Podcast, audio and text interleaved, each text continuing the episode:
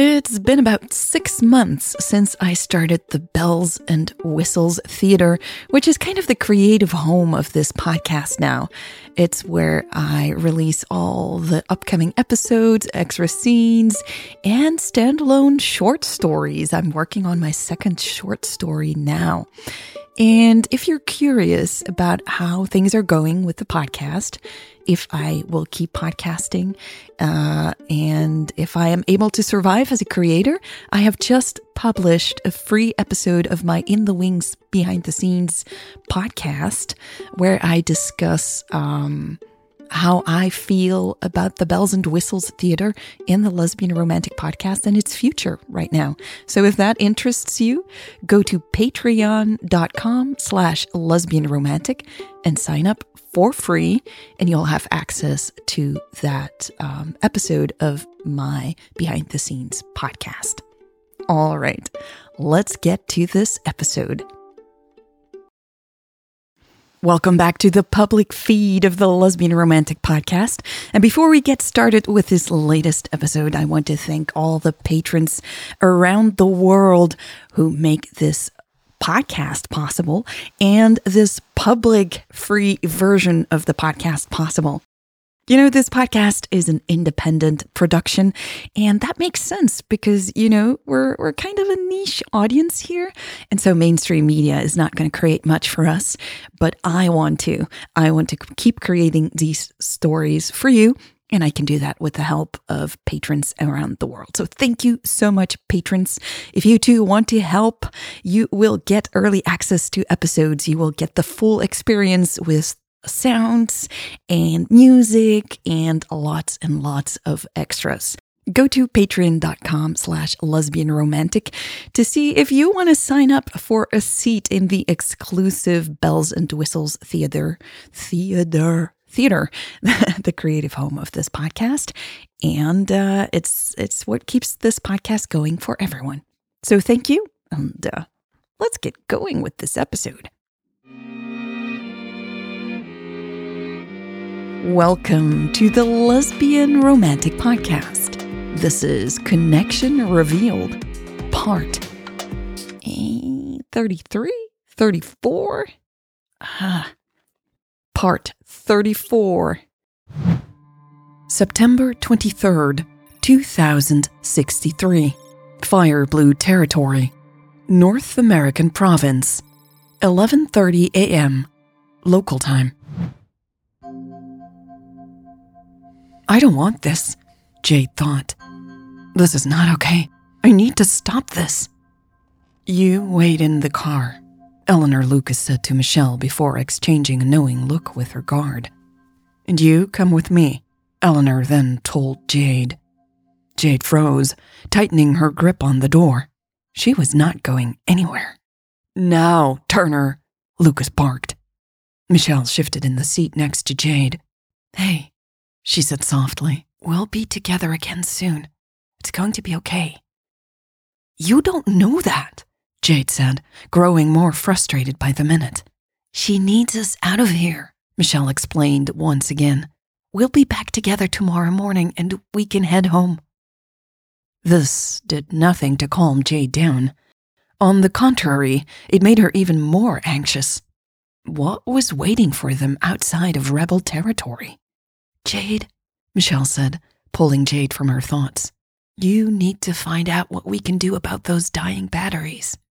No, Jade said, wanting to say much more, but not finding the right words. Why would she leave Michelle behind again for something she had specifically been ordered not to do? They didn't want her help, and Jade was suddenly tired of always trying to save the world. It's our only chance, Michelle whispered. Jade frowned. What do you mean? Michelle glanced in Lucas's direction, sighed, and then said, The army will be involved by now.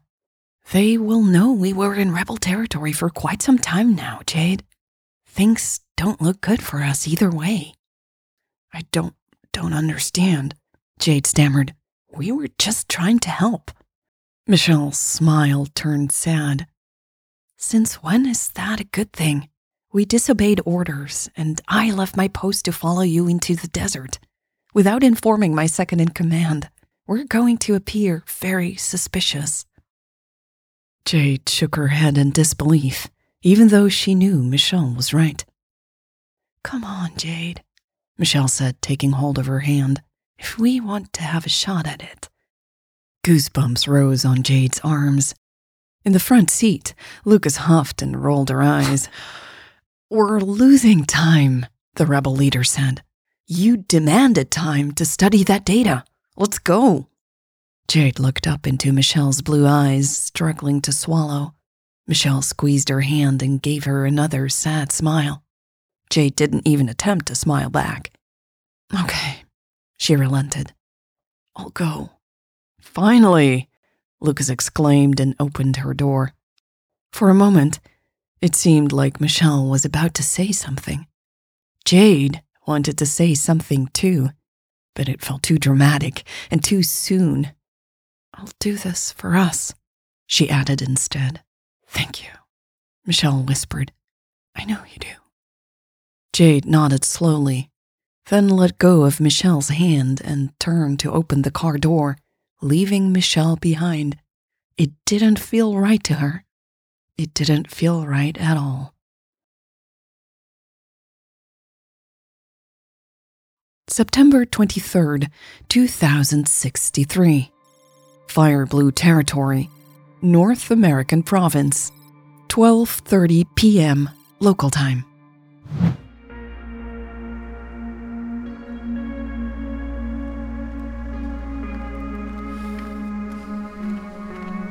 An hour later, Elle walked out of the compound, feeling tense. Everything was going according to plan, but she still lacked confidence. Elle had always trusted her gut, and while it had gotten her elected twice, it had also caused plenty of trouble and stained her legacy. But right now, she couldn't focus on that. All she cared about was not losing Louise there was only one way to ensure that didn't happen. Can you come out?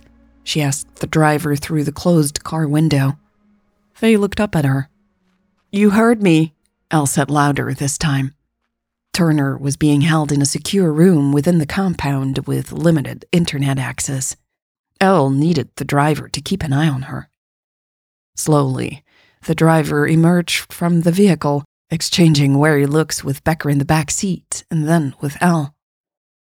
I need you to go and keep an eye on Turner inside, Elle explained. The driver's brown eyes flicked to the compound. No, my job is to keep you safe, they said. I am safe, Elle stated confidently, hoping it was true. She would make Becker sit next to her so she could keep a better eye on her but Elle knew she was still vulnerable. Becker was probably a trained and skilled fighter, while Elle was not. I can't let you do this. It's too dangerous, they repeated, clearly concerned. I want you in the same room as Turner now, she reiterated impatiently. And if she needs to use the bathroom, you go with her. The driver narrowed their eyes. I'm not a babysitter. Then stop acting like one. Elle retorted quickly. I don't need you to chauffeur me around. Feeling determined, she added, I'll inform your superior that these orders came from me. Fine, they agreed reluctantly, shaking their head. But please let her know immediately. I don't want to be blamed if you happen to drive off of a cliff. Elle instructed, She's in the third room on the right, ignoring the driver's disrespectful jab. The driver checked their shoulder holster and sighed before heading towards the compound. Elle quickly sat down behind the wheel, determined not to let them change their mind. Get in the front seat, she barked at Becker. To her surprise, Becker immediately opened the door and plopped down in the passenger seat next to Elle. The two of them sat in silence until Elle had maneuvered the car away from the compound, her hands tightly gripping the steering wheel as she increased their speed. Should I be worried about my safety?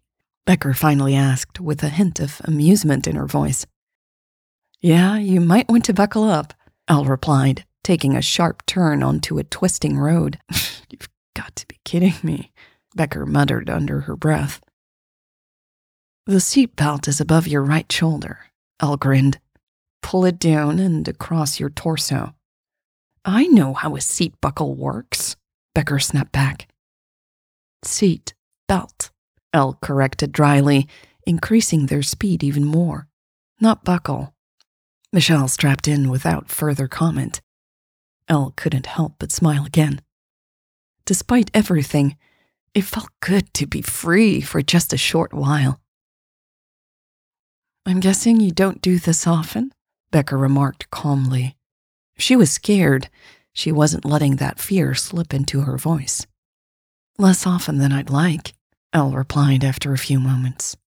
A long silence followed as Elle glanced to the side, taking in Becker's expression as she stared out of the car window. Becker looked worried. Elle doubted it was about her frantic driving. It's so hard to hate someone up close, thought. Now that she had her nemesis sitting right next to her, still looking pale and somewhat fragile from her hospital visit, Elle found it hard to stay guarded. It was so easy when you had something or someone to fight against. Having an enemy gave you power. The harder the enemy fought back, the more powerful you felt. But when the enemy stopped fighting, Elle made herself look back at the road before she missed one of the turns up ahead. As the silence between them continued, though, she couldn't resist a sideways glance at Becker now and then. She couldn't blame Louise for falling in love with her. Michelle Becker was a beautiful woman. That is, if you liked cliches. Are you this quiet because we left your girlfriend behind? Elle asked. It sounded more cynical than she had intended. Becker took her time before responding. You can laugh all you want, she said, but it's not going to change anything. I don't care what you think, and there's not much you can do to hurt me. This reply unsettled Elle and made her stomach grow heavy. We both know you're in a lot of trouble, too, Becker continued. Let's not pretend that either one of us has the upper hand. I will be fine, Elle said. But you might actually, finally, go to prison. Hmm. Becker sighed. Yeah, I might. Elle didn't smile, although she knew that she would have in the past. Becker deserved what was coming to her. She had done so many horrible things and had always avoided accountability until now. But Elle no longer liked herself when she gloated. I don't know how you got away with that attack on the global network, Elle said, and then with trying to blame us for it. Becker arched her eyebrows but didn't say anything. Not that Elle had expected her to. She wasn't here to make Michelle admit to anything. She just couldn't stop herself from asking questions now that she had Becker here alone with her. Why did you agree to come with me? Elle asked. She glanced in Becker's direction again and saw a flash of pain and longing in her expression. Becker's once cool composure was now gone, and that unnerved Elle even more. However, Becker's voice remained steady. I have some unfinished business with Louise. I want to talk to her. A chill ran down Elle's spine. I thought you were only saying that to get under my skin, she said, trying to sound calm. Back at the cabin, I mean.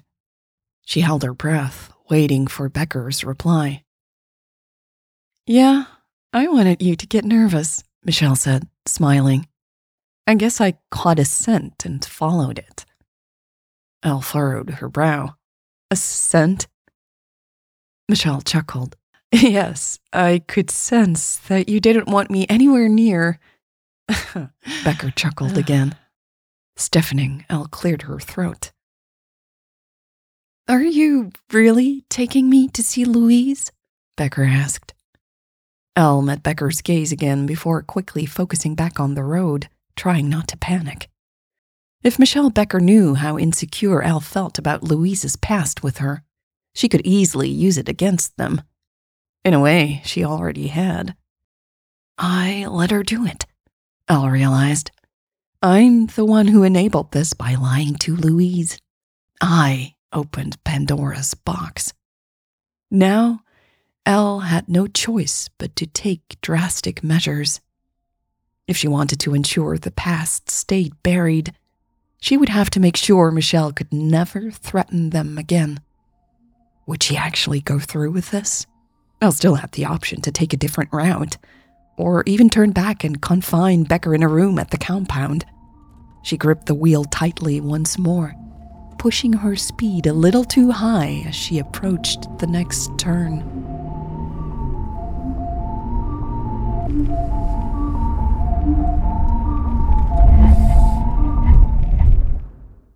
This was another installment of Connection Revealed, my latest story, still in full production and supported by patrons around the world. Thank you so much for listening. Thank you for spending time with me. It is always a privilege, and I am grateful. And I hope to welcome you in the Bells and Whistles Theater at some point. I really do. But on this public and free feed, I will see you again in two weeks. Bye.